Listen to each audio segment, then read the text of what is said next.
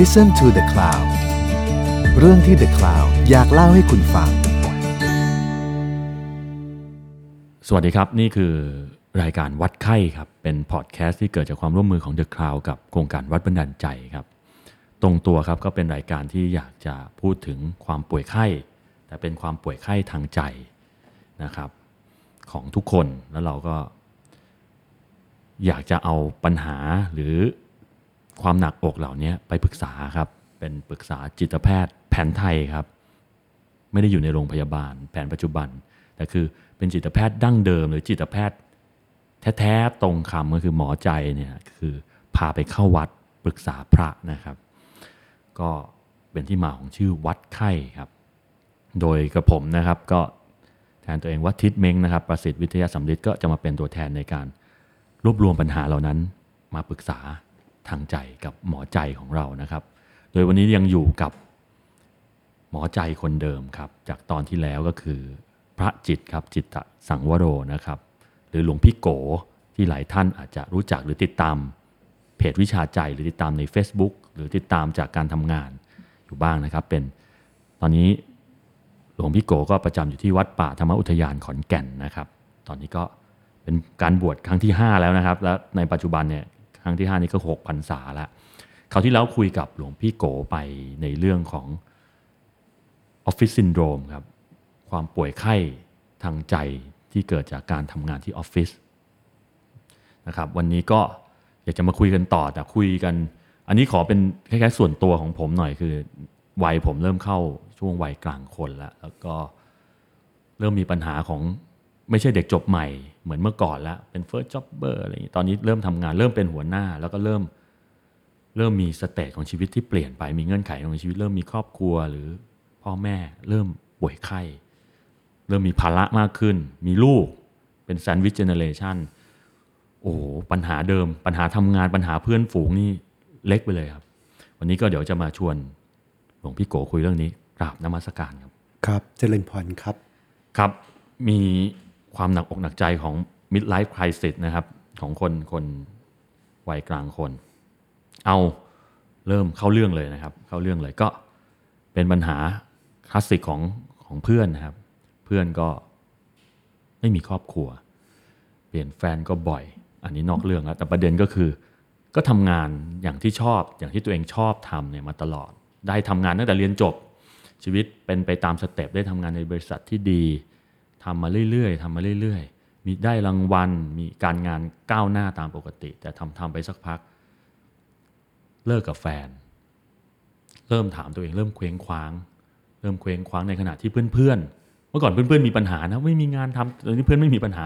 เพื่อนก็มีครอบครัวบ้าง เพื่อนมี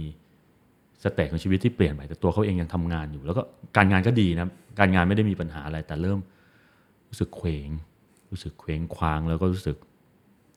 อยู่ดีก็เริ่ม search หาข้อมูลว่าวิกฤตวัยกลางคนมันคืออะไรเนี่ยอยากรู้ว่ามันเกิดจากอะไรแล้ว แล้วจะแก้มียาอะไรจะช่วยเขาได้บ้าง อยู่ดีอยู่ดีก็อยู่ดีก็แบงค์ฮะอยู่ดีก็เคว้งขึ้นมาเลยจากจากชีวิตชีวิตเป็นสูตรสำเร็จของคนเมือง แต่อยู่ดีก็แบงค์ครับ อย่างนี้ต้องกราบนมัสการหลวงพี่ครับ ครับ ถ้าเท่าเท่าที่ฟังเนี่ยหลวงพี่ตั้งคำถามกับความหมายของชีวิต นะครับ ถ้าก่อนหน้านี้เนี่ย คนบางคนมีการงานเป็นเครื่องอยู่อืมนะครับ พอทำไปเรื่อยๆ เรารู้สึกว่าเครื่องอยู่เนี่ยมันไม่น่าอยู่ มันไม่ได้มีความหมายอย่างเคย เมื่อก่อนความสำเร็จทางการงานอาจจะหอมหวน มีความหมายเป็นแรงจูงใจครับใช่ไหมครับ ถ้าความรู้สึกแบบการงานเนี่ยไม่ได้สร้างความชื่นใจนะครับ เราต้องลองทบทวนดู นะครับว่าเป้าหมายของชีวิตหรือความหมายของชีวิตเรายังชัดเจนอยู่ไหมอืมนะครับ อย่างอืมเช่น อย่างเอาเอออย่างพวกหลวงพี่ก็แล้วกัน เรามีอาชีพเป็นนักบวชเราก็ต้องทำซ้ำๆกันทุกวันเนี่ยแหละถ้าเราไม่หนักแน่นว่าเราทำไปเพื่ออะไร อะไรคือความหมายของการปฏิบัติเนี่ย วันหนึ่งเราก็เคว้งคว้างขึ้นมาได้อืมนะครับ เพราะฉะนั้นเราต้องรู้ว่าทั้งหมดที่เราทำเนี่ย ไปเพื่ออะไร เพราะฉะนั้นเราอาจจะมาลองตรวจเป้าหมายอืมของชีวิตดูนะครับ แล้วก็ดูว่าการงานเติมเต็มส่วนไหนได้บ้างครับนะครับ แล้วการงานไม่ได้เติมเต็มส่วนไหนอืมแล้วเราจะเติมเต็มมันด้วยยังไงอืมนะครับ ตรงเนี้ยหมายถึงว่าต้องทบทวนการสัหงาอยนเราก็อยากจะทบทวนว่ามันเป็นการงานที่ชอบจริงๆไหมอันนั้นนั่นคือเบสิกก่อนครับ อาจจะย้ายงานหรืออาจจะครับทำอะไร อาจจะสมมติถ้าการงานเป็นการงานที่ใช่ เมื่อก่อนไม่เคยมีคำถามเลย แล้วก็ทำได้ดีครับอะแล้วแล้วมันจะยังไงต่อครับ อย่างเช่นครับ เราอาจจะตั้งเป้าเอ่อตั้งคำถามสำรวจกับสิ่งที่ใหญ่หน่อยว่า ความหมายของชีวิตคืออะไรอืมนะครับพอคนเข้าสู่ช่วงวัย 40 กว่าแล้วอืมเขาจะรู้สึกนะอืมว่ามันชีวิตไม่ใช่ของปลายเปิด วันหนึ่งมันต้องจบลงอืมถูกไหมครับ แล้วคนจริง ๆ แล้วลึกๆก็จะคิดอยู่ แล้วมันจะจบยังไง ทำแบบนี้ไปเรื่อย ๆ จนจบเหรอ มันคงไม่ใช่อ๋อแต่บางทีเราแค่อาจจะลืมสำรวจเองว่า แล้วจากวันเนี้ยจนไปถึงตอนนั้นน่ะยังไงนะเราถึงเรียกว่าชีวิตเรามีความหมาย เรายังเป็นคนมีคุณค่าอยู่อืมซึ่งบางทีการงานมันไม่ได้เติมเต็มอ๋อนะมนุษย์คนหนึ่งเก่งงานอืมอย่างเดียวอืมอ่าเมื่อถึงวัย40กว่าก็อาจจะรู้สึกไม่ใช่แล้วอืม ใช่ไหมครับ มันเหมือนมันไม่เคยถามตัวเอง เหมือนเหมือนแล้วโตมาโรงเรียนสอนเรา เป็นครัสบเต็ปไปทำงาน มุ่งไปก็ดีนี่หว่า ใช่ไหมครับ มีปัญหาแก้ไขทำงานอยู่บนงานตลอดครับ เลยไม่เคย ไม่เคยรู้เลยว่าการงานนี่มันมีคุณค่ามันเติมเต็มอะไรเรา ลองดูอย่างนี้สิครับ คิดคิดซะว่า ถ้าวันนี้เราไม่มีงานจะเกิดอะไรขึ้นถ้าคนอ่าบางคนไม่มีงานไม่ได้เลย ไม่รู้ว่าจะเอาอะไรไปจ่ายค่าหอพัก ไม่รู้ว่าจะเอาสตางค์ที่ไหนไปให้พ่อแม่ เราจะพบเลยว่าไม่ว่าจะชอบหรือเปล่าการงานมีความหมายมากอ๋ออันอันนี้คือเริ่มมีความหมายแล้ว เริ่มมีความหมายแล้ว เรารู้ว่าหน้าที่ของเราคือต้องอุปถัมภ์พ่อแม่ บางทีความหมายอาจจะเท่านี้เองนะฮะชอบหรือเปล่าไม่รู้อืมอ่าแต่การทำงานเนี่ยมีความหมายในฐานะเป็นแหล่งรายได้อืมใช่ไหมฮะเราไม่ต้องพูดถึงอะไรที่โรแมนโรแมนติกมากเลยนะฮะ บางทีการงานนี่ก็คือแหล่งรายได้ เพื่อเอาไปเอาไปเอ่อเอาไปสนับสนุนความเป็นอยู่ของพ่อแม่ หรือความมั่นคงของครอบครัวอืมใช่ไหมครับ เราก็รู้ว่าเราทำเพื่อเขาครับ แต่ถ้าทีนี้เนี่ยเราไม่ได้สำรวจพวกนี้เลย เรารู้สึกเราก็เราก็มีกินเราก็มีอยู่แล้วยังไงอะว่านั่นน่ะดิครับครับอะสมมติพ่อแม่อาจจะไม่อยู่แล้วครับไม่มีปัญหาอะไรเลยครับครับชีวิตดีหมดเลยอะครับ มันเคว้งคว้างครับหลวงพี่มันเคว้งคว้างเราจะไปหาความหมายในชีวิตตรงไหนใชครับ่ไปหาที่ไหนครับ มนุษย์คนหนึ่งเนี่ยครับเม้งลองคิดดูมนุษย์คนหนึ่งที่คิดแต่ว่าวันนี้เราจะได้อะไรเนี่ยเออมันง่ายมากที่จะตกหลุมดำตรงนี้อ๋อแต่ถ้าเราทบทวนนิดนึงนะ มนุษย์คนหนึ่งเนี่ยซึ่งเรามีสติสัมปชัญญะมีสมองที่ดีเนี่ยเราสามารถให้อะไรใครได้บ้างอืมเพราะฉะนั้นเรื่องของจิตอาสาครับ อย่างนี้เป็นต้นนะนะครับ ถึงเป็นเรื่องสำคัญมากอืมที่ทำให้เอ่อคนมีสุขภาพจิตที่ดี รู้สึกว่าชีวิตตัวเองมีคุณค่าอืมถ้าเราทำแต่งานชีวิตก็จะมีอยู่มิติเดียวอืมถ้าเราลองเคยไปทำสิ่งนี้ให้กับผู้อื่น ลองไปทำสิ่งนี้ให้กับคนกลุ่มกอทำสิ่งนี้ให้กับคนกลุ่มขอ ไปเรียนรู้สิ่งนี้ที่เราสามารถทำให้กับธรรมชาติสิ่งแวดล้อมอ่า เอาความรู้ของเราไปทำอย่างนี้ให้กับชุมชนที่กำลังอ่ามีอะไรบางอย่าง แล้วเราสามารถเข้าไปยกระดับความเป็นอยู่เขาได้ คนคนนี้ชีวิตจะมีความหมายขึ้นมากอืมหลักสูตรของหลวงพี่ง่าย ๆ เลย ก็คือหนึ่งนะครับ ถ้าเรารู้สึกทำไมมันหลงเหลงขนาดนี้ ตื่นขึ้นมาแล้วไม่มีความหมายเนี่ย ให้ดูดี ๆ ว่าเป้าหมายหรือความหมายของชีวิตเราเนี่ย ยังชัดเจนอยู่ไหมอืม นะครับแต่เป้าหมายของชีวิตหรือคุณค่าของชีวิต ความหมายของชีวิตเนี่ยมันไม่สามารถนั่งคำนวณอยู่บนกระดาษได้อืมครับนะครับมันจะเกิดจากการทำประโยชน์เล็ก ๆ น้อยอืมๆอยู่เรื่อยๆอืมจนกระทั่งชีวิตเรามีความหมาย แล้วเราจะพบนั่นอยู่ดีๆ จะกลายเป็นความหมายของชีวิตอืมมันแปลกมาก มันไม่ใช่ท็อปดาวครับ แต่มันเกิดจากการกระทำแล้วเราเราอยู่ดีๆ เรารู้อยู่แก่ใจว่าเรามีค่า อืมอาการรู้สึกเคว้งเคว้งๆเนี่ยจะหายไปเลยอืมหลวงพี่พบคนเยอะมากเลยนะที่ที่อยู่ในระบบมาก ๆอะหมายถึงว่ากินดีอยู่ดี ตัวเองเนี่ยพบเองเลย คือแบบ standard ชีวิตเมืองนี้คือครับเขาเขาครบปัดไม่ไม่ไม่ขาดอะไรเลย มันอาจจะไม่ได้สบายนัก มันก็รอดไปเลย อืมแต่เขาไม่เขารู้สึกอยู่ดีๆเรา ต้องดิ้นรนทำไมนะ ดิ้นรนแล้วมันว่างเปล่าอะอ่านะครับครับ แต่พอได้ลองลงมือนะครับทำอะไรสักอย่างหนึ่งอาจจะเป็นประโยชน์มากประโยชน์น้อย ทักษะของเราที่สามารถไปเติมเต็มบางคนอะหลวงพี่เล่าแบบที่เป็นรูปธรรมอ่าครัจับบต้องได้ก็แล้วกัน มีวันหนึ่งหลวงพี่ไปบรรยายธรรมที่สถาบันเอ่อตรวจสอบครับบัญชีครับที่หนึ่งนะครับพอเขาฟังเสร็จไปปุ๊บเนี่ยคนที่ดูแลเอ่อเหมือน CSR ครับนะครับก็คือเขาเรียกว่า CSR คืออะไรนะครับ เหมือนเหมือนกับ ก็แบบงานยังไงนะครับหลวงพี่ CSR ช่วยช่วยเนี่ยช่วยอ่าช่วยช่วยสังคมอ่างานช่วยสังคมนะสำหรับบางท่านไม่คุ้นกับคำนี้ไงครับ ทีนี้เขาบอกว่าแต่มันไม่ใช่ CSR ที่บริษัทเราจะเอาไปประชาสัมพันธ์อ่านะ CSR เพื่อให้พวกเราอะรู้สึกว่าชีวิตมีคุณค่า ว้าวน่าครับครับนะครับอ่าเป็นบริษัทแบบ Big Four ของครับของของโลกการเงิน แล้วหลวงพี่ก็ถามว่าแล้ว ตัวอย่างเช่นครับ เล่าให้หลวงพี่ฟังได้ไหมเขาบอกเขามีความรู้ทางด้านการเงิน บางทีเขาไปอธิบายวิธีการออมเงินสำหรับครู วิธีการปลดหนี้สำหรับข้าราชการ ซึ่งมีรายได้ไม่ไม่มากนัก แต่เผลอไปมีหนี้นอกระบบไปแล้วอืมพี่บอกว้าวเขาบอกเนี่ยพวกเขาอะรวมกันเป็นกลุ่ม แล้วไปอธิบายสิ่งเหล่าเนี้ยไปสอนทำบัญชีครัวเรือนอืมแล้วก็บอกว่างานพวกหนูหนัก ถ้าหนูไม่ทำสิ่งเหล่านี้เลยเนี่ย เราจะเผลอตั้งคำถามอะว่าเราทำอะไรอยู่ บางวันเราอาจจะเคว้งคว้างได้นะครับ เพราะฉะนั้นเวลาที่เราทำประโยชน์เล็ก ๆ น้อยๆไม่ว่ามันจะเป็นเอ่อเกี่ยวข้องกับทักษะที่เรามีโดยตรง หรือทักษะทั่วไปครับนะครับ เราเราจะไม่เกิดอาการนี้ครับโหดีจังเลยครับ ทำเพื่อคนอื่น มันก็มันกว้างขวางกว่าการหมกมุ่นกับตัวเองนะมันพอเราทำเพื่อคนอื่นทำสิ่งที่มีคุณค่านะเม้งค่อย ๆ ไล่ตามดูนะครับครับเราจะพบว่าชีวิตเรามีคุณค่า แล้วอยู่ดีๆ ชีวิตเรามีคุณค่า ที่เกิดจากการกระทำเล็ก ๆ น้อยๆที่มีคุณค่านี่แหละอืมอืมอืมอืมอืมเม้งคิดถึงวันที่เม้งมาทำสิ่งนี้สิอืมใช่ไหมอืมมันครับทำมันต่ออายุงานเม้งเลยอ่าใช่ใช่ครับ เหมือนใช่ครับกันหลวงพี่ก็ต่ออายุตัวเองโดยการ ทำจิตอาสาเหมือนกัน อืมคืออะถ้าผมโดยสรุปกับหัวข้อนี้ก็คือนอกจากถ้าการงานเราไม่ตอบโจทย์เราไปทำการงานเพื่อคนอื่นข้างนอกนั้นหรือเราหาคุณค่าในการงานตัวเอง ไปใช้กับคนอื่นซะใช่ครัมับนก็จะทำให้เราเดินหน้ากับอยู่ในเมืองแห่งนี้ได้ครับอย่างไม่เคว้งคว้างจนเกินไปหลวงพี่ตีอาการเคว้งคว้างตรงเนี้ยคืออาการที่เราไม่มีทิศทางอืมรู้สึกไม่มีความหมายอืมนะ ถ้าเรามีความหมายความเคว้งคว้างจะหายไปอืมครับโอเคอะงั้นต่อไปครับ เมื่อกี้ประมาณ mid life ประมาณแบบแหมกำลังขึ้นมาในจุดสูงสุดของการทำงาน มันจะมีคนที่เลยไปหน่อยครับหลวงพี่ห้าสิบละ ยังอยู่ในระบบนะ ยินดีที่ทำงานอยู่ในระบบ แล้วก็เริ่มกลัวตกงาน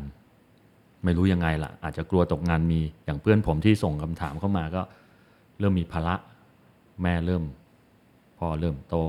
ดันไปแต่งงานก็ให้ อย่างนี้ฮะนั่นขนาดนี่นี่ขนาดแบบจะสี่สิบก็ยังคิดเลยนะ แล้วก็ยังมีประสบการณ์ร่วมกับอีกหลายคนก็คือ พอเริ่มอายุมาก กลัวตกงานขึ้นมา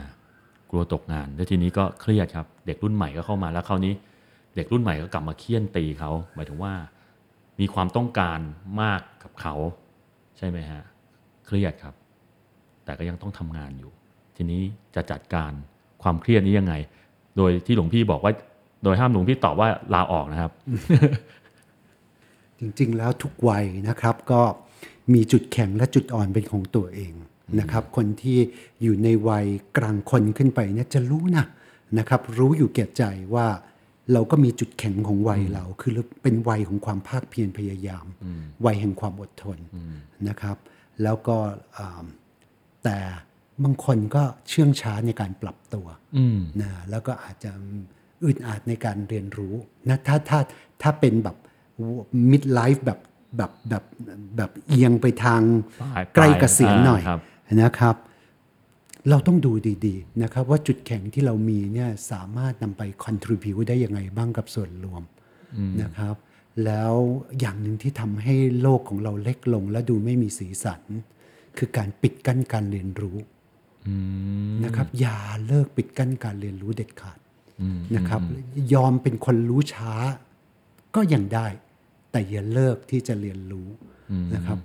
หลวงหลวงพี่จะพบว่านะถ้าเราเราเราจะเคยเห็นนะเออเออผู้ใหญ่หลายๆคนเนี่ยที่สนใจ อยากจะเรียนรู้จากคนรุ่นอายุน้อยกว่าอืมปรากฏว่าการเรียนรู้เนี่ยถูกแลกเปลี่ยนอืมแค่แค่เท่าเนี้ยเขาโชว์ความ อ่อนน้อมถ่อมตัวโชว์ความเป็นผู้ใหญ่ใจกว้างอะเท่านั้นเองอะเขาจะไม่ตกยุคละอืมอืมอ่าเพราะความใจกว้างครับความเอ่อเรียนรู้เนี่ยครับน่าเป็นสิ่งที่ไม่เคยตกยุคครับครับครับครับ ทีนี้เนี่ยถ้าเมื่อไหร่ก็ตามที่เราปรับตัวเนี่ยความกลัวมันจะค่อยๆหายไปอ่าอ่าความอะไรต่างๆนะครับเป็นเรื่องธรรมดาถ้าเรารู้สึกว่าเราจะแบก เซตของทักษะอย่างเงี้ยยังไงให้ให้พ้นเกษียณ เราก็จะตุ้มตุ้มๆต่อมต่อมอ่าใช่ๆแต่ที่โหดร้ายกว่าตุ้มตุ้มๆต่อมต่อมๆก็คือ ความรู้สึก ความรู้สึกแย่ ความรู้สึกกลัวตลอดทางนี่แหละอืมครับ สู้เราเปิดใจเรียนรู้ ต่อให้เรากเกษียณไปแล้วเนี่ย การเรียนรู้มันก็ยังไม่จบ เราควรเป็นเราควรเป็นผู้ใหญ่ที่น่ารักอืมเป็นมันผู้ใหญ่มันเหมือนก็ต้องถามตัวเองว่า ถ้าเราจะอยู่ใน ใช่ในบริษัทนี้หรือจะทำงานแบบนี้ต่อครับไหมใช่ไหมฮะ ใช่ครับ เรายังรักทำสิ่งนี้อยู่ต่อไหม ต่อให้เราไม่รักจะทำสิ่งนี้เนี่ย การเปิดใจเรียนรู้ก็จะดีกับชีวิตของเราในเฟสถัดไปอืมอืมอืมครับลุงพี่คิดว่าพักหลังเนี่ยเรามีโอกาสเห็นคนที่อายุมาก แต่เริ่มอะไรใหม่ ๆ นะอ๋อเห็นมากขึ้น เห็นมากขึ้นแล้วน่าชื่นชมออกอ๋อ เอาแล้วแบบอะถ้าผมจะพูดแทนว่าไม่ไหวครับหลวงพี่ภาระก็เยอะเรียนโอ้จะมาเปิดใจเรียนรู้เรื่องใหม่ ๆ ครับ มันไม่ไหวครับ เหนื่อย จริง ๆแล้ว การเปิดใจเรียนรู้เนี่ยจะทำให้เราสามารถทำทุกสิ่งทุกอย่างที่เราทำได้ดีขึ้น เอาง่าย ๆ เลย ถ้าเรารู้สึกว่าเราต้องดูแลผู้สูงอายุเนี่ย เราศึกษาเกี่ยวกับเรื่องจิตวิทยาผู้สูงอายุ โภชนาการผู้สูงอายุอ่าสถานที่ที่จะเป็นประโยชน์กับผู้สูงอายุ เนี่ยเราเราทำอะไรก็ได้เราแค่เปิดใจเรียนรู้ในสิ่งนั้นครับอย่าแบบไม่ทำแบบขอครับไปทีเนี่ยครับนะเพราะฉะนั้นที่มากกว่าทำไม่ได้เนี่ยคือทัศนคติว่าทำไม่ได้นะอืมอืมอืมอืมถ้าจะทำก็ต้องปรับปรับหัวเปิจิดตหัวใจใจเนาะเปิดใจครับอืมครับ โอเคครับงั้นไปต่อแล้วกันนะครับ ผมอยากจะบริหารประเด็นให้ดีกว่า ตอนแรกหน่อยครับ นี่ไปช่วงปลายแล้วก็มีช่วงเอ่ออันนี้ดีกว่าครับ อันนี้เด็ดครับ ผมรู้สึกว่าแน่นอนมันจะมีหลายคน หลายคนครับ อันนี้ข้ามประเด็นมาเลยครับ เป็นประเด็นใกล้ตัวครับ จากคนใกล้ตัวฝากคำถามมา ออกจากระบบเลยครับ ทีนี้ออกมาจากระบบแล้วเคยอยู่บริษัทใหญ่ทำงาน ทีนี้ ลาออกงาน ลาออกมามาช่วยงานที่บ้าน ช่วยงานช่วยงานพ่อแม่ ช่วยงานแบบรู้ว่าอะไรคือสิ่งที่สำคัญคือออกมาช่วยพ่อแม่ดีกว่า แต่ทีนี้ทุกวันทุกครั้งที่เห็นเพื่อนที่ยังทำงานอยู่ในบริษัท ประสบความสำเร็จย้ายงานมีตำแหน่งมากขึ้น หรือมีมีมีความประสบความสำเร็จผ่าน Facebook อะไรสักอย่างรู้สึกใจมันวิววิวทุกที ใจมันวิววิวทุกที ก็รู้รู้ว่าจริง ๆ ว่ารู้นะว่าเราเป้าหมายเราคืออะไรทำไมเราถึงถอยออกมาจากการทำงานบริษัทใหญ่เพราะมาทำสิ่งที่สำคัญกว่าแต่ มันอดไม่ได้ที่จะใจแป้วทุกครั้ง ทุกครั้งสักพักลืมนะฮะเขากดกดไว้ก็พอมีมีเหตุการณ์ มีเพื่อนย้ายงานทำอะไรอีกก็จะใจหวิวหวิวๆแล้วทีนี้ยังไงอะต้องนี้มันต้องทำใจยังไงคล้ายๆว่าเคยอยู่เคยเคยมีอันนี้ผมคิดเองนะครับ เคยมี step ที่ชัดเจนมี มีความสำเร็จในชีวิตที่ชัดเจนแต่พอออกมาอยู่นอกระบบ ไม่มีการเห็นคนอื่นเดินไปข้างหน้า แต่เราเราไม่ได้ไปไหน ทีนี้ทำทำทำใจอย่างนี้ยังไงดีครับทำทำหัวใจกับเรื่องนี้ยังไงดีมิงลองคิดดูครับว่าเวลาที่หลวงพี่เป็นพระแล้วหลวงพี่กลับมาเนี่ย เพื่อนหลวงพี่ที่เป็นญาติโยมหลวงพี่เนี่ยอ่าจะไปถึงไหน ออกไปไกลเลยนะ แน่นอนสิครับครับ ใช่ไหมเราออกมาจากระบบ เราเลือกทำสิ่งนี้ในขณะที่เพื่อนเรายังอยู่ในสายงานนะครับ น้องๆของเราเป็นผู้ใหญ่ในในเอ่ออุตสาหกรรมกันไปหมดแล้วครับนะครับ เราต้องรู้ว่าเราเลือกทำสิ่งนี้อืมอืมนะเราเลือกที่จะมาเป็นนักบวชอืมนะครับ เพราะฉะนั้นเวลาที่เราเลือกกลับไปดูแลครอบครัว หรือทำธุรกิจครอบครัวเนี่ยครับเราต้องไม่ลืมอืมว่าทำไมเราถึงเลือกทำสิ่งนี้อืมหน้าที่ถัดไปก็คือ เราซื่อสัตย์กับสิ่งที่เราทำหรือยัง ถ้าเรามีซื่อสัตย์เรามีความสุข เราทำกับสิ่งที่เราควรทำอย่างดีเนี่ยนะครับ เราจะพบว่าเรามีหน้าที่ใหม่ที่เป็นหน้าที่เต็มเวลาไปแล้วอะอืมมันคนละพลดาม มันคนละครับโจทย์ครับคนละหน้างานกับเครับพื่อนครับๆเราเดิมพันเงินคนละอย่าง อืม แต่เราจ่อยๆนะครับหลวงพี่ เรามันไม่เท่เลยอะ เราไม่ได้เป็นเข้าใจ VP เราไม่ได้เป็น MD เข้าใจเราเป็นเราอยู่ดีเราก็เราก็ไม่มีนามบัตรแล้วเราก็ไปอยู่ทำงานบ้านครับ เราต้องลองดูดีๆ ว่าสิ่งนี้เราไม่ได้รู้ก่อนในวันที่เราจะเปลี่ยนที่เหรอๆอืมนะครับมันมันมันเป็นแค่การเอ่อเปลี่ยนผ่านเนาะอืมอืมนะแค่เราทำสิ่งที่เรารู้สึกว่ามีคุณค่า ครับ และหน้าที่ถัดไปก็คือทำอย่างมีความสุขก็เท่านั้นเองอืมนะครับ สิ่งที่หลวงพี่กำลังตั้งคำถามอยู่ก็คือว่ามันเป็นช่วงเปลี่ยนผ่านหรือเปล่านะครับ ในช่วงที่แบบอยู่ดีๆ ย้ายไปแล้วสังคมหายอืมอะไรต่างครับๆนะครับ เราเราต้องบอกข้อดีให้ได้ ว่าสิ่งที่เราเลือกเนี่ยมันดียังไงอืมนะครับ อย่างของหลวงพี่เนี่ยหลวงพี่ไม่มีอะไรต่างๆ แต่ก็ดีเพราะว่าชุดเดียวของเรานี่ทำได้ทุกงาน เสื้อผ้าชุดเดียวของเรา เราไม่ต้องคิดแล้วว่าวันนี้เราจะกินอะไรครับ นะครับเรากินสิ่งที่เราฉันสิ่งที่มีครับเนี่ยเราเราพบสิ่งเหล่านี้เพราะฉะนั้นเราเราต้องเราต้องมีความสุขให้ได้กับเงื่อนไขใหม่ของเรา อืมอืมอืมครับ จะก้าวออกมาเนี่ย เช็คลิสต์ถามตัวเองให้แน่ใจ อย่ามาแบบลูกผีลูกคนนะฮะ ให้ดีว่าเหตุผลในการเปลี่ยนผ่านครับมาสู่ชีวิตในวิถีใหม่ของเราคืออะไร อืมครับ ครับ ครับหลวงพี่เข้าใจนะอืมอืม เคยมีหลายคนที่อยู่ดีมันตกรถอะอยู่ดีรอมันวันตกรถไปเป็นเกษตรกรอ่าครับอ๋อไปทำเกษตรพอเพียงแต่พอไปทำจริง ๆ ขึ้นมาแล้วรู้สึกเคว้งคว้างอ่าอ่าใช่ใช่ครัฮะบภาพไกลๆมีมีกันหมดแล้วแล้วพอไปทำจริงกับกับเคว้งคว้างนะเพราะบางทีบางทีก็อาจจะไม่ได้ศึกษาวิถีชีวิตใหม่อย่างดีพออนะครับ แต่พอลงตัวแล้วเดี๋ยวมันก็ดีนะเปลี่ยนผ่านมันก็ช่วงเปลี่ยนผ่านมันก็ลำบามีกมันก็หอยมีอย่างนี้ทุกครั้งครับ ครับโอเค ทีนี้เอ่อประเด็นต่อไปครับ ประเด็นต่อไปอย่างนี้อยากจะชวนเมื่อกี้แอบคุยกันนอกรอบ แล้วก็เลยอยากจะชวนว่าปัญหาปัญหาประสบการณ์ของหลวงพี่เลยแล้วกันนะครับ จะเยียวยาการเบิร์นเอาท์ยังไงได้บ้างจากที่ที่เราคุยกันนอกรอบมีหลวงพี่เล่าถึงว่าโอ้โหมีตัวอย่างยังไงบ้างครับ ที่จะมาเป็นโอเคที่มาเป็นยาใจให้สำหรับ ผู้ฟังหน่อยว่าเนี่ยเนี่ยเนี่ยเจอเจออย่างหลวงพี่เจออย่างนี้มาแล้วเนี่ยอันนี้เป็นพอดแคสต์นี้ไว้เปิดฟังเลยเป็นยาใจในช่วงครับคุณเบิร์นเอาปัญหาในในในเรื่องเบิร์นเอาท์ก็เป็นสิ่งที่หลวงพี่อืมมีคนมาพูดคุยบ่อยขึ้นเรื่อยอืมๆนะครับ แต่อย่างที่เม้งเปิดประเด็นเอาไว้นะครับ ทางธรรมเนี่ยส่วนใหญ่ก็เป็นเรื่องของใจอืม นะครับ เราก็ต้องดูกันก่อนจริง ๆ ว่าเบิร์นเอาท์ทางกายกับเบิร์นเอาท์ทางใจ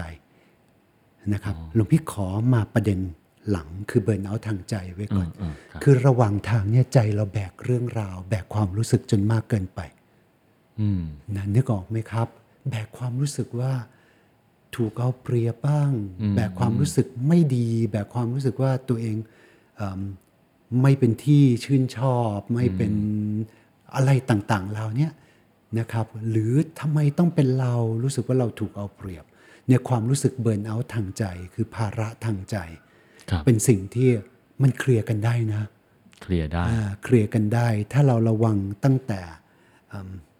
เวลาอยู่กับใครเราดูซิว่าจิตใจเราเป็นยังไง หรือทำอะไรมันมีความผลักไสไหมถ้าเราต้องอยู่กับอะไรที่เรารู้สึกผลักไสตลอดเวลาถูกไหมฮะครับมันจะเหนื่อยมากเป็นพิเศษอื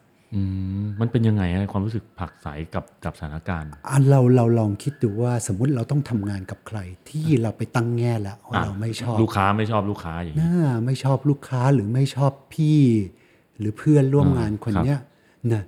นั่งประชุมด้วย 15 นาทีเนี่ยมันเหมือนหลายชั่วโมงอ่าใช่นะหรือต้องทำอะไรให้เขาสักทีนึงก็ตั้งแง่ไม่อยากทำซะให้เสร็จไป จะทำทีรู้ เข้าใจไหมฮะครับแทนที่บางทีตัวเนื้องานมันไม่ได้หนักขนาดนั้นเลยอืมอืมแต่การตั้งแง่ของเราหรืออคติที่เรามีต่ออะไรก็ตาม กลายเป็นภาระที่เราสร้างขึ้นเองครับครับอืมตรงนี้เองนะครับเพิ่มงานภาระเพิ่ทามงงานใจที่เราสร้างขึ้นเองใช่หรือบางทีงานควรทำก็ไม่ทำนะครับ แล้วอยู่กับความกังวลนะว่าจะทันทันไม่ทันทันไม่ทัน คือบางทีเรื่องของการบริหารเวลาไม่ดี แล้วก็อยู่กับความรู้สึกเนี่ยแหละครับและถูกความรู้สึกท่วมทนครับนะครับ เพราะฉะนั้นเอ่อความท่วมท้นทางอารมณ์ อันเนี้ยเป็นก้อนใหญ่ ๆ เลยที่เราเรียกว่าถูกถูกถูกจัดการซะจนถาโถม เพราะฉะนั้นเรื่องของใจเรื่องของการที่เราสามารถเคลียร์ใจจากอารมณ์ต่าง ๆ เนี่ยครับ โอ้มันจะลดภาระทางใจไปเยอะอืมเนี่ยหลวงพี่ถามง่ายๆอะเม้งลองพิจารณาดูนะครับครับถ้าใจสบายเนี่ยงานทั้งหมดเนี่ยเป็นแค่เราก็ลงมือทำไปเรื่อยๆ แต่ไม่มีภาระทางอารมณ์เลยเนี่ยเม้งคิดว่างานเราจะเบาไปสักแค่ไหนล่ะอืมจริงๆเนื้องานจริง ๆ อาจจะมีเท่านี้ ใช่ครับ เราไปเพิ่มงานอะบางคนก็ต้องยอมรับครับว่าเนื้องานจริง ๆ ก็มากโขอยู่อ่าใช่อ่าใช่แต่ ต่อท่านเนื้องานมากหรือเนื้องานน้อยก็ตาม เราเอาส่วนอารมณ์ออกไปได้เนี่ย มันจะเบาไปเยอะแล้วครับ เพราะฉะนั้นเอาเราเอาส่วนอารมณ์ออกไปก่อน พยายามเอาเอาส่วนอารมณ์ที่ไม่จำเป็นออกไปก่อนอืมนึกนึกหลวงพี่ออกใช่ไหมฮะเพราะฉะนั้นตัวงานมันจะหนักตามเนื้องานครับครับครับนะแล้วเดี๋ยวเราค่อยบริหารตรงนี้ให้ดีถัดมาอีกอย่างหนึ่งที่หลวงพี่พบก็คือการพักผ่อนไม่เป็นยังไงครับ ก็ไปสมมุติเที่ยวไหมครับ บางทีก็ไปเที่ยวอย่างที่เม้งบอก แต่ไปเที่ยวกลับมามันยิ่งเหนื่อยใช่ไหมอ๋อครับก็มีนะครับ หรือบางทีเสร็จแล้วก็ไม่กลับบ้านอืมไปกินไปดื่มไม่ได้นอนเช้าวันถัดมาเหนื่อย แล้วก็แบบเขาเรียกว่าแบบ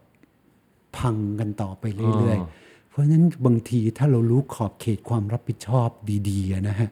ว่าอะไรคือมันเป็นตัวงานจริง ๆ อะไรนี่เป็นภาระอะไรเป็นส่วนที่เราไปพอกพูน ซะจนใหญ่โตเนี่ยอืมนะครับ เพราะฉะนั้นพยายามมองดีๆอะส่วนที่เป็นเนื้องานจริง ๆ มันหนักเกินไปหรือเปล่าครับครับถ้ามันหนักเกินไปก็ต้องหาวิธีจัดสรรอืมแต่ถ้าเป็นส่วนขยายอื่น ๆ เนี่ยเราก็ต้องเคลียร์ตัวเองอืมครับในส่วนทางทางใจเนี่ยเคลียร์ได้แน่นอน ถูกไหมฮะไอ้ไอ้ต้องฝึกฮะต้องฝึกอ้าวแล้วฝึกยังไงครับเออฝึกนะอันนี้เมงก็คงจะทราบดี ถ้าคนคิดเล็กคิดน้อยไปสมดทุกเรื่องเนี่ยโอ้มันจะสะสมมากครับนะครับ เพราะฉะนั้นเราต้องระวังเอ่ออคตินะสำรวจการปรุงแต่งตีความของเราดีๆนะบางทีคนเดินเข้ามาหน้าเหนื่อยนิดนึง เพราะเขาเหนื่อยอะอาจจะรถติดอาจจะอะไรก็ได้ หรือวันนั้นลูกก็อาจจะเกเรครับนะเรารู้สึกเฮ้ย ทำไมทำหน้าอย่างนี้ใส่เราอะนึกบางบางทีจิตใจมนุษย์นี่ก็เก่งในการ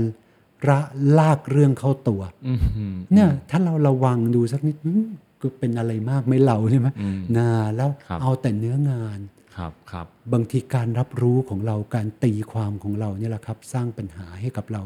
โดยไม่จำเป็นเอาแล้วมีเคล็ดลับในการให้มันทันความคิดหรือภาระทางใจไหมครับเพราะจริงๆ โดยโดยปรับทัศนคติ ผมคิดว่าอย่างผมเองเนี่ยพยายามปรับทัศนคติถามว่ามันก็ช่วยได้แน่นอนแต่มันก็ไม่ทัน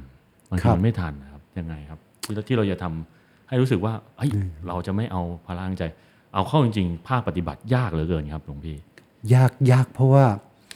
ยากเพราะว่าระบบการปรุงแต่งตีความนี่มันเป็นอัตโนมัติอ่ามากใช่ครับนะครับใช่ครับ ตรงนี้แหละครับที่เราต้องสำรวมอืมนะครับ ว่ากันว่าการปรุงแต่งตีความ คือคิดนึกรู้สึกแล้วก็จะนำไปสู่การพูดการทำอืมแล้วก็จะย้ำเพราะว่าเราทำแบบนี้บ่อย ๆ เราก็เลยคิดนึกประมาณนี้แล้วคิดนึกรู้สึกแล้วเราก็เป็นคนแบบเนี้ยมันเป็นวงจรอืมเอ่อสร้างบุคลิกภาพและแนวโน้มในการคิดแบบนั้นพูดแบบนั้นครับทำแบบนั้นเป็นคนแบบนั้นแล้วก็คิดแบบนั้นครับอ่านะครับ ถ้าเราเท่าทันเนี่ยเฮ้ยเราคิดแบบนี้อยู่เหรอรีบตัดให้ทันเนี่ยมันจะขาดพึ่งออก มันจะหยุดชั่วคราวได้อืมนะเราต้องคอยเราเราถึงมีคำว่า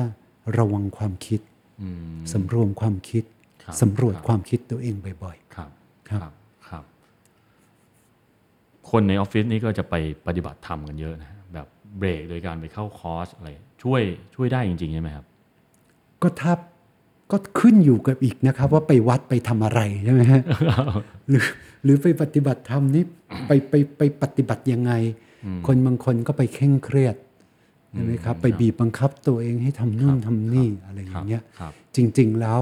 เราสามารถปฏิบัติธรรมในชีวิตประจำวันได้ด้วย อยู่กับเนื้ออยู่กับตัวให้บ่อยขึ้น สังเกตอารมณ์ สังเกตความคิดที่มันเป็นไปโดยอัตโนมัติบางครั้งนะครับเอ่อเงียบเสียงใจเหล่านั้นให้ทันห ลวงพี่มีเคล็ดลับยังไงไหมฮะแบบแบบเอาแบบไม่ใช่ภาษาธรรมมากครับ แบบคนไม่เคยปฏิบัติธรรมเลย แต่มีเริ่มเบิร์นเอาท์มีภาระทางใจเริ่มรู้สึกเลยเนี่ยเออโอเคฉันคล้ายๆอย่างนี้มันมี ถ้าไม่จำเป็นต้องคิดเนี่ย ต้องหยุดคิดเป็นอะเอาง่ายๆก่อน การหยุดคิดก็กลับมาอยู่กับเนื้ออยู่กับตัวเราบ้างนะครับ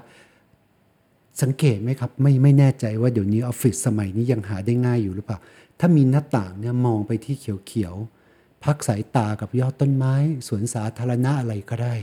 นะครับเพลินเออออฟฟิศที่หลวงพี่เคยอยู่เนี่ยมองไปก็ยังจะมีสวนสาธารณะ ไกลๆให้เห็นอยู่บ้าง อย่างเงี้ยเราจะรู้ว่าว่าเราคิดตลอดเวลาไม่ได้แล้วเราต้องทอดสายตา พักอยู่กับอะไรไกลๆบ้าง ไม่สามารถมองจอมองอะไรอยู่ตลอดเวลาใช่ไหมฮะหรือบางทีเราก็เงียบๆนั่งดื่มน้ำหรือบางทีเราก็พักหลับตาอืมอืม หายใจอยู่กับตัวเองสักสามนาทีห้านาทีนะตั้งนาฬิกาเอาไว้เลยห้านาทีก่อนนะครับ หรืออ่าเดินเดินนะใช่ครัไหมครับ เดินฮะหลวงพี่ชอบเดินเดินไป เดินไปเหมือนไปซื้อกาแฟเดินไปอะไรเนี่ยแหละ แต่ไม่ได้ซื้ออะไรมีมีเหมือนกัน สังเกตไหมครับ บางทีนะเราไม่ได้อยากได้กาแฟนะ แต่เราอยากเดินอ่าอ่านะอย่างนั้นแหละอ๋อกำลัง